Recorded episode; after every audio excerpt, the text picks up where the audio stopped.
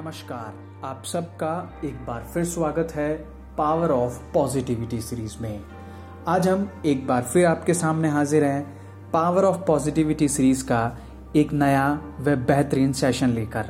हमें उम्मीद है कि यह सेशन आपको पसंद आएगा।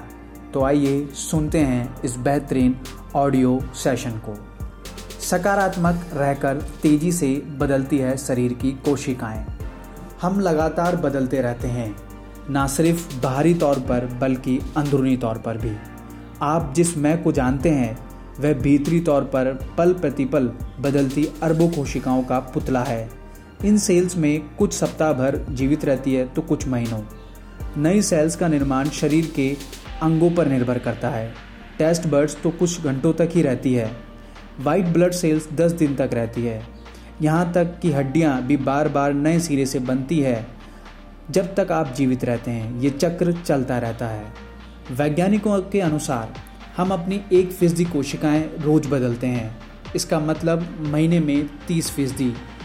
सेल्स को इस तरह से देखें तो लगभग तीन महीने बाद आप बिल्कुल नए होते हैं।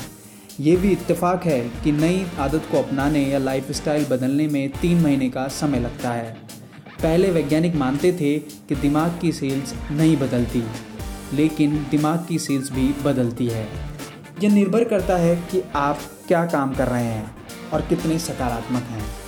आरामदायक जीवन शैली सेल्स को खराब होने की गति को बढ़ा देती है और ये सेल्स को खराब होने में भी मदद करती है। तो सक्रिय जीवन शैली सेल्स को तेज़ी से बदलती है। साइकोलॉजी बुलेटिन में प्रकाशित अध्ययन के मुताबिक हमारी भावनाएँ सेल्स के लिए संकेतक का काम करती है।